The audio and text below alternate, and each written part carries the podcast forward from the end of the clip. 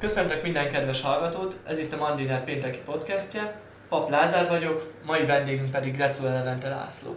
Köszöntöm a hallgatókat. Mai témánk az Egyesült Államokban kirobbant tüntetés hullám lesz.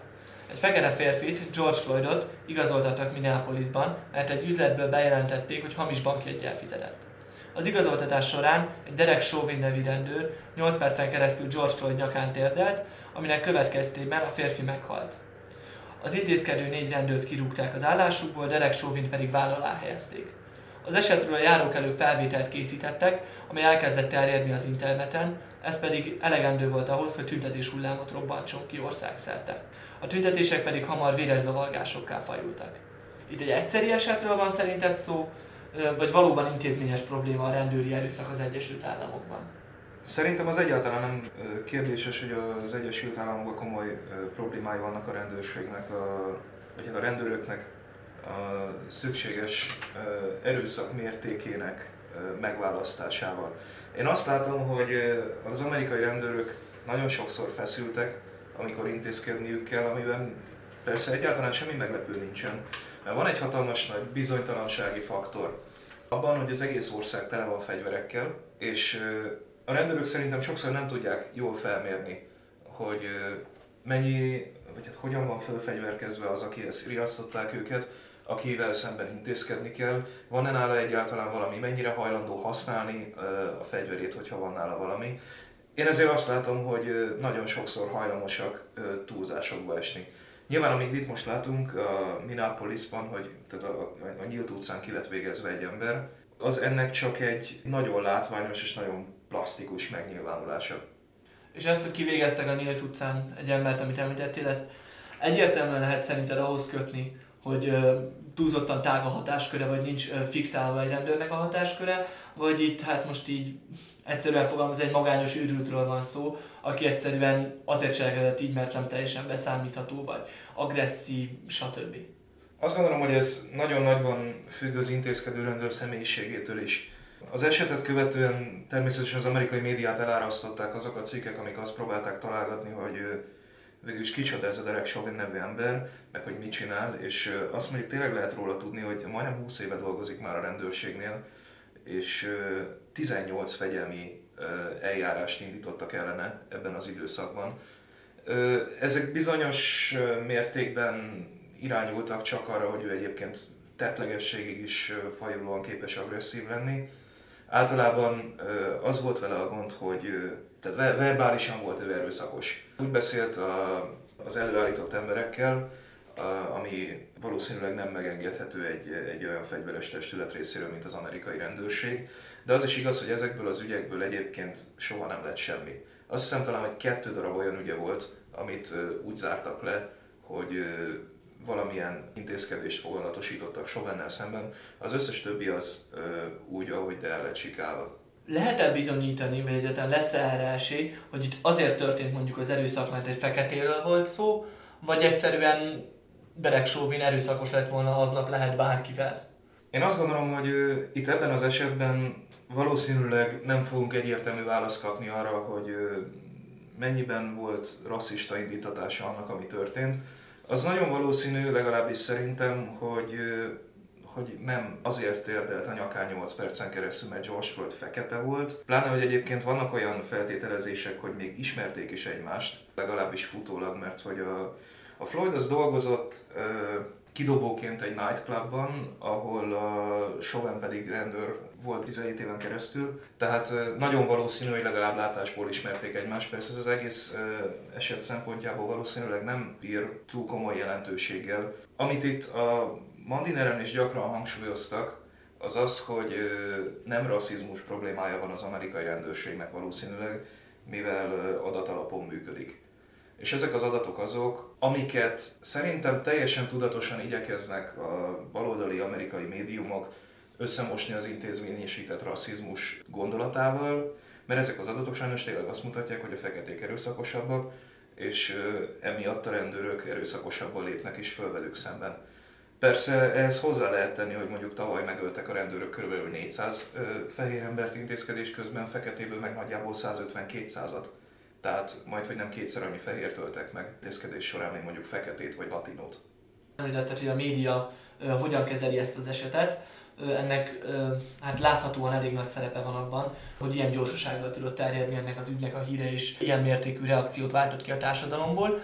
Itt nem hiszem egy érdekes kérdés, és igazából minden komolyabb tüntetés hullámnál, vagy tüntetésnél nagy kérdés. Itt egyértelműen véres zavargásokba torkollott ez az egész.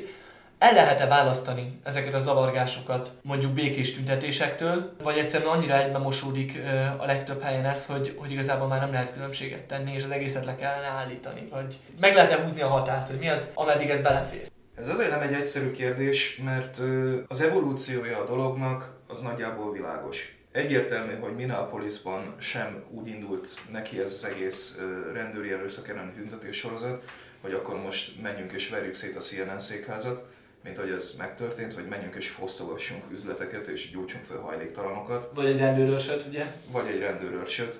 De szerintem itt azt érdemes látni, hogy Amerika 12 héten keresztül a koronavírus miatt karanténban volt, mielőtt ez az egész tüntetés hullám elindult. Az látszik a felmérésekből, a statisztikákból, hogy a koronavírus az aránytalanul nagyobb mértékben érintette a feketéket és a fekete közösségeket, mint a fehéreket. Van egy ilyen adat, hogy tehát ugye az közmondásos, hogy 13%-nyi fekete ember van Amerikában. Azt is tudjuk, hogy ők hány százalékáért felelnek úgy nagyjából az erőszakos bűncselekményeknek, és most úgy tűnik, hogy kb. 24-25% a feketék aránya a koronavírusban elhunytak között tehát kimagaslóan több fekete hal meg koronavírusban arányában. És ez minek köszönhető egyébként? Kevésbé vigyáznak, kevésbé jól értesültek, és gyorsabban terjed az ő közösségeikben, vagy mi lehet ennek az oka? Én inkább arra vezetném ezt vissza, hogy mivel nagy általánosságban alacsonyabb bevételforrásokkal rendelkeznek és rosszabb körülmények között élnek, ezért egyrészt nem tudják megengedni maguknak azokat a védekező intézkedéseket, amik mondjuk a jómódú fehérek számára teljesen egyértelműek, hogy mondjuk liter számra veszük a készfertőtlenítőt a Walmartban, mert ez mondjuk nem fér bele. Általánosságban zsúfoltabb belvárosi környékeken laknak, ahol értelemszerűen nehezebb az embereknek ezt a social distancing-et gyakorolni, tehát hogy másfél méter tartunk egymás között, meg egyébként olyan munkákat végeznek, ahol nem fér bele a home office. Hogy érzed, hogy például a tüntetésekkel szemben a rendőri fellépés az megfelelő, nem megfelelő, késett? Tehát mit lehet erről elmondani? Itt az amerikai rendőrség egy nagyon nehéz kutyaszorítóban van. Egyrészt tényleg elindult a tüntetés sorozat amiatt, mert erőszakosak az amerikai rendőrök, és az valljuk be, borzasztó ciki lenne, hogyha még erőszakosabban lépnének föl ezekkel a tüntetésekkel szemben. Persze, és itt az adás előtt erről beszéltünk is, Láttuk mindannyian a videót, amikor a brooklyni tüntetésbe belehajt a rendőrautó, holott olyan transzpareseket hordozgatnak körbe az emberek, hogy nem szeretnék több rendőri erőszakot, tehát, hogy nem, nem tudják ezt egész egyszerűen jól kezelni, és igazából nincs is jó megoldás. Azt látom, hogy ha hagyják a saját medrükben folyni a dolgokat, és megvárják, amíg ez a tüntetés egyszer csak elcsitul, és az emberek megunják a pusztítást, meg a fosztogatást, akkor az mondjuk elég valószínű, hogy Minneapolis hónapokon keresztül használhatatlan lesz, meg az, hogy utána nulláról kell újraépíteni az egész város. Nyilván olyan szervezetek, amik arra esküdtek föl, hogy a törvényes rendet védelmezik, azok ezt nem engedhetik meg maguknak. Ha viszont meg erővel és erőszakkal lépnek föl ez ellen, akkor olajat öntenek a tűzre, és pontosan ezelőtt a dilemma előtt torpan meg szerintem a teljes amerikai rendőrség, és nem nagyon tudják, hogy mi legyen. Még szerintem egy nagyon érdekes kérdés, hogy egyáltalán a tüntetéseknek mi a cél, mert ugye mindenhol úgy cikkeznek erről, hogy a rendőri erőszak elleni tüntetés. És azt beszéltük, hogy itt, itt érzünk mi némileg, ebben egyetértés van, a rendőri erőszak és a rendőrök hatásköre kapcsán Amerikában itt, itt van egy probléma. Viszont nekem az az érzésem, hogy azok a szervezetek, meg azok a, azok a csoportok, akik ezeknek a tüntetéseknek a nagy részét is most határozottan a, a tüntetésekről és nem is a zavargás, próbáljuk meg leválasztani róla a zavargásokat. Tehát most mondjuk Black Lives Matter, egyéb uh, radikális, antifa, stb. Uh, akik mondjuk az a részük, akik tüntet, az intézményes rasszizmus ellen tüntetnek, nem pedig a feltétlenül a rendőri erőszak ellen. Tehát azt se lehet látni, hogy pontosan ők mikor állnának egyébként le, itt visszacsatolva arra, amit mondtál, mert mit várnak el a kormányzattól, hogy mi történjen ezeknek a tüntetéseknek a hatására. Tehát mi lehetne egy ilyen megoldás, milyen törvényjavaslat lehet az, ami, ami lecsendesítheti a kedélyeket? valószínűleg nincsen ilyen törvényjavaslat, ami ezeket a kedélyeket lecsendesíthetné, de a demokratáknak a fekete kókusza egyébként hétfőn be fog nyújtani egy törvényjavaslatot, ami a rendőrök hatáskörének átalakításával, rassz alapú profilozás megszüntetésével és a rendőrök immunitásának az átdolgozásával szeretné valamilyen szinten kezelni ezt a problémát. Erről még nem sokat lehet tudni, lévén, hogy még nem nagyon nyújtották be, de ugye a múlt héten lehetett ilyeneket olvasni, hogy mondjuk a Pelosi az akár teljes egészében meg is szabadulna a rassz alapú profilozástól. Én Mondjuk ez nem tűnik éppen reálisnak. Hát reális, reálisnak, reálisnak tűnik, mert végül is föl lehet összeszámolni, de igazából a statisztikák megvannak az elmúlt 50-60 évből. Visszakapcsolva a tüntetésekre, azt szeretném még megkérdezni, mit gondolsz arról, hogy ezek a tüntetések maguktól is átváltottak volna ezekbe a zavargásokba, fosztogatásokba, vagy ahogy egyébként Trump is emlegeti, fontos szerepet játszott ebben a Black Lives Matter, az Antifa és egyéb radikális balos szervezet. Ezek a szervezetek nem játszanak elhanyagolható szerepet ezeknek a tüntetéseknek az alakításában, de nem gondolom azt, hogy azért lettek ezekből a tüntetésekből zavargások, mert az antifák és a Black Lives Matter rátelepedett ezekre a megmozdulásokra, mint egy pióca a tóvalógatott lábra. És ebből a szempontból én egyébként még azt is hozzátenném, hogy szerintem tökre a pócselekvés kategóriába tartozik az, hogy Trump terrorszervezetet akar csinálni az Antifából. Nyilván nekem se a kedvencem ez a szervezet, ez igaz, de az elnök szerintem ezzel csak azt próbálja palástolni, hogy egyébként az ég egy a világon semmi mondani valója nincs ezekkel a tüntetésekkel kapcsolatban. És amióta elkezdtek elharapózani a dolgok Minneapolisban és kezdtek terjedni a demonstrációkat kezdték szervezni országszerte mindenhol az Egyesült Államokban.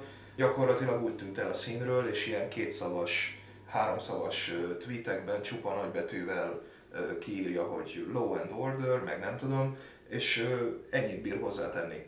Holott szerintem a polgárok nem ezt várnák tőle. Érdekes, hogy a polgárok mit várnak tőle. Tehát azért persze a kommunikációs szempontból tényleg nagyon hiányzik mondjuk egy nagy beszéd, tehát mit tudom én, koronavírus kapcsán a királynő például az első dolga volt, hogy mondjon egy beszédet. Aki ugye szimbolikusan az ország vezetője, hogy gyakorlatilag nem is. Itt ugye Trump mind szimbolikusan, mind gyakorlatilag az ország vezetője, tehát hiányzik egy ilyenfajta személyes határozott kiállás. Viszont azt sem mondhatjuk, hogy nem azt kéne csinálnia, amit egyébként szerintem a, a liberális balos média vár tőle, hogy nem tudom, oda térdeljen és szimpatizálja a tüntetéssel, amit gyakorlatilag most már nagyon nehéz lesz leválasztani a zavargásokról. Tehát az elnök azzal meg azoknak a lelkébe gyalogolna bele most, bocsánat, akiket egyébként meg óriási sérelmek, meg anyagi kár ér ezzel kapcsolatban, vagy úgy alapvetően nem nézik jó szemmel látva ezeket az egyébként rendkívül hergelő videókat, amikben embereket bántanak az utcán esetleg, vagy gyújtogatnak, feszítő vasakkal törnek fel üzleteket, stb. Tehát ilyenkor már nagyon nehéz lenne állást foglalni egy elnöknek. Abban egyetértek, hogy valóban hiányzik az, hogy hogy megjelenjen és ott legyen egy ilyen jelenlétet és magabiztosságot sugározzon, mert valóban nem a kétmondatos tweetek fogják meggyőzni az embereket, hogy uralják a helyzetet. De itt azért nem tudom, tehát a mainstream médiának való megfelelés az ebben az esetben szerintem ki van zárva. Tehát a demokraták mindig is erősebbek voltak mondjuk a, az influencerek körében a, a jelenléttel, és most is hát az összes talk show host, Ellen DeGeneres sírva fakad, mindenki ezt tolja, sőt terjed nem csak az Egyesült Államokban most. Mi lenne szerinted akkor egy, egy helyes kiállás az elnöktől, vagy mi lenne az, amit szerinted konkrétan megléphet? Amellett, hogy mondjuk tényleg kiáll egy nagy beszédet. Ha van egyáltalán ilyen, bocsánat. Szerintem azt volna érdemes szem előtt tartani, hogy igazából Trumpnak az elmúlt négy éve alatt az teljesen egyértelműen bebizonyosodott róla, tehát a válságkezelésben nem lehet rá számítani. Egyszerűen nem képes a fickó határozottan fölállni, és egy konfliktusos helyzetet még nem is az, hogy megoldani, hanem legalább fölajánlani a segítségét. Nézd meg a kereskedelmi háborút. A kereskedelmi háború az konkrétan az, hogy két T-rex verekszik egymással szembe egy gödörbe, és végül az egyik úgy dönt, hogy ráborítja az asztalt a másikra, és utána ő van felháborodva, hogy a másik is ráborítja az asztalt, egy másikat mondjuk ő. Ebből a szempontból szerintem többször is bebizonyosodott, hogy bármennyire is egy szerethető bizonyos ízlések számára karakter a, a Trump elnök, ilyen helyzetekben egyszerűen nem lehet rá számítani. Amit elsősorban szerintem most kellene csinálnia, az az, hogy kijön a bunkerből a Fehérház alól, és láthatóvá teszi magát valahol. Mert egy kicsit tényleg az a benyomásom, hogy, hogy egyszerűen nem tud mit kezdeni azzal, ami történik az országában egy választási évben.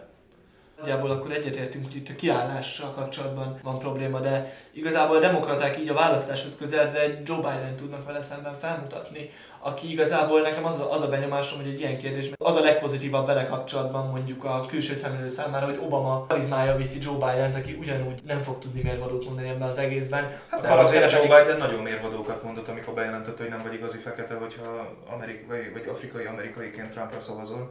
Tehát szerintem az egy eléggé mérvadó kijelentése volt Biden. Igen, csak kérdés, hogy tehát most a mérvadónak lehet mondani, hogy egy radikális kiállás, csak nem biztos, hogy ezt fogja meghozni azt a sikert trump szemben, akit azzal kritizálnak, hogy nem tud kiállni, komolyan vehetetlen, röhelyes, egy ilyen félceleb, pankrátor videókban vesz részt, egy megalomán, stb.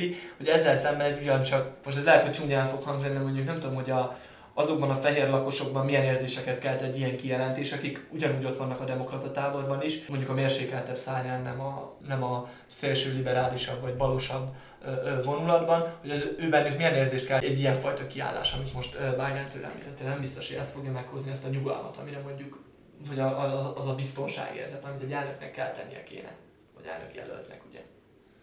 Másik kérdés, hogy Bidennek igazából mi állapokat osztottak most ebben a játékban, hogy osztottak-e neki egyáltalán állapokat. Valljuk be, hogy nem egy demens, nem erőszakkal megvádolt ősz, ősöreg, fehér csávó lenne ő, aki a demokraták elnök jelöltje, akkor 2020 egy csoda év lenne. A koronavírusban megbukott az amerikai kormány, nem tudták kezelni a járványt, pusztít most is. minneapolis nem tudnak mit csinálni, a kereskedelmi háborúból épp hogy ki tudtak kászálódni, hogy félig meddig, de januárban ott volt Irán is, amikor mindenki azt hitt, hogy atomháború lesz. 2020 az egy csodálatos év lehetne a demokrata párt számára, csak hát most ezt elintézték, hogy ne így legyen, tehát igazából igen, de épp, épp ezt mondtam. Nagyon is osztottak lapot Bidennek, mert itt van a nagy lehetőség. Tehát itt, itt, hogyha ő ebből nem fog profitálni, ez egy kihagyott zicser lesz. Ha és amennyiben osztottak neki lapot, mármint hogy ő neki, konkrétan Bidennek, nem a tetszőleges demokrata párti elnökjelöltnek. Mert a tetszőleges demokrata párti elnökjelöltnek egészen biztosan osztottak lapot. Ja, Csak az a kérdés, hogy Joe Biden föl tudja ezt venni. Jó, és egyelőre nem tűnik. Ebben egyetértünk. Podcast végéhez közeledve szerintem még érdemes egy kicsit reflektálni arra, hogy ugye nem csak az Egyesült Államokban terjed az államok szerte, ugye a tagállamok szerte ez a tüntetés hullám, hanem betört Franciaországban, sőt, Budapesten is megjelent ugye a Black Lives Matter mozgalom, Facebook csoportjuk is van most már, egy tüntetést megszerveztek, ha jól emlékszem, vasárnapra a Szabadságtérre, amit aztán lefújtak, de aztán Giras, hogyha mond valakinek, ugye ez a név valamit, aki gyakorlatilag minden kormány ellenes tüntetésen részt vesz, ami létezik Magyarországon, megpróbálják felelveníteni ezt a dolgot és újra szervezni. Miért lehet az szerinted, hogy egy ilyen ország, mint Magyarország, ahol valljuk be a feketék elleni intézményes rasszizmus vélt vagy valós, talán inkább vélt problémája nem igazán van jelen? Én ezt két dologra húznám föl. Az egyik az értelemszerűen az, hogy egy globalizált világban élünk, és hogyha fölmegyek a Twitterre, akkor azt látom, hogy Magyarországon a top 5 legnépszerűbb hashtag között ott van George Floyd, meg Minneapolis, meg Black Lives Matter, meg Police Brutality, meg amit csak szeretnél. Teljesen egyértelmű, hogy ami az Egyesült Államokban egy ekkorát szóló dolog, az Magyarországon sem fog vízhang nélkül maradni. Ez az egyik, a másik pedig ez a virtue signaling, vagy magyarul ezt ilyen erényfitoktatásnak szokták fordítani, szerintem rendkívül béna módon ezt ki kellene találni valamit helyette, ami, ami meg szintén egy globális jelenség. Tehát ahogy június elején az összes nagyvilág cég Twitter fiókja szivárványosba borul a Pride Month alkalmával, ugye leszámítva a közel-keleti Directorate Generaloknak a Twitterét, mert ott nyilván nem divik annyira az LGBT elfogadás. Szerintem ez konkrétan ugyanaz a logika, van itt egy jelenség, amiben van egy marketing lehetőség, és akkor sajnos fel kell tüntetnünk magunkat, hogy mi amúgy kiállunk a feketék mellett, akkor is, hogyha jégkrémeket gyártunk, és csak Közép-Európába terítünk, ezt jelezni kell. Most, hogy Magyarországon csinálnak szimpátia tüntetést, az szerintem egyfelől egy tök jó dolog, két okból is, mert hát egyrészt akkor lehet, hogy akkor Giras megint csinál egy diári feldolgozást. Szeretem diárét, úgyhogy nagyon, nagyon remélem, hogy magyarul is megszólalhat majd a mester. A másik meg, hogyha ez tényleg egy rendőri erőszak elleni tüntetés lesz, akkor annak azt gondolom, hogy Magyarországon is megvan a helye. nem azért, mert a magyar rendőrök véreskező verőlegények lennének, akik csak és kizárólag azért járőröznek a nyugati aluljáróban, hogy egy megfáradt fekete gyereket agyonverhessenek a két telefonfülke között, amelyik ott van, hanem azért, mert az sehol és semmilyen szín alatt nem fogadható el, hogy azok az emberek, akik arra esküdnek föl, hogy szolgálnak és védenek, kivégeznek a nyílt utcán. Én azért érzek némi abszurditást ebben az egészben. Importálunk saját magunknak egy problémát, egy olyan sérelmet, ami itt nem létezik. Tehát pont amit elmondtál, hogy ütözött a rendőri erőszak, azt 2006-ot leszámítva nem egy, hogy is mondjam, nem egy feltétlenül aktuális téma, és ebbe beleállni itthon, ez, ez kicsit, hogy mondjam, amikor Tóth Vera erről posztol az Instagramján, vagy már nem tudom éppen, hogy hol, az egy kicsit nagyon abszurd érzet az egésznek, mint hogyha ők annyira rajta tartanák a kezüket a társadalom ütőerén, provinciálisnak érzem ezt az egészet, hogy még saját sérelmeket és saját ügyeket sem tudnak kitalálni. Tehát szerintem ez kevéssé hiteles, így nézve ez az egész dolog. Én azt látom, hogy ennek az érvénynek is két oldala van. Nyilván egyrészt ö, ott van az, hogy létezik a világon szolidaritás, és persze valószínű, hogy George Floyd családjának nem lesz könnyebb attól, hogyha tényleg Tóth Vera ír egy Instagram posztot arról, hogy nem jó az, ami zajlik az Egyesült Államokban. A másik oldalon meg azt gondolom, hogy aki mondani szeretne valamit, de esetleg van benne egy ilyen igény celebek, művészek részéről, hogy társadalmi kérdésekben megszólaljon, akkor szerintem is teljesen logikus, hogy nem a gyöngyöspatai cigányiskola kérdéskörével kezdik el bontogatni ilyen publicisztikai szárnyaikat, hanem valami tőlünk távoli, de azért tulajdonképpen érezhetően nálunk is jelenlévő, vagy legalábbis potenciálisan jelenlévő kérdésben mondanak valamit, csak nem látom magam előtt Tóth Vera vagy Király Viktor karrierjében a, a, a jövőben, hogy Magyarországon is releváns témákba beleállnának. Nekem tényleg az volt az érzésem, hogy ez egy ilyen könnyű szolidaritás, egy light vadászat.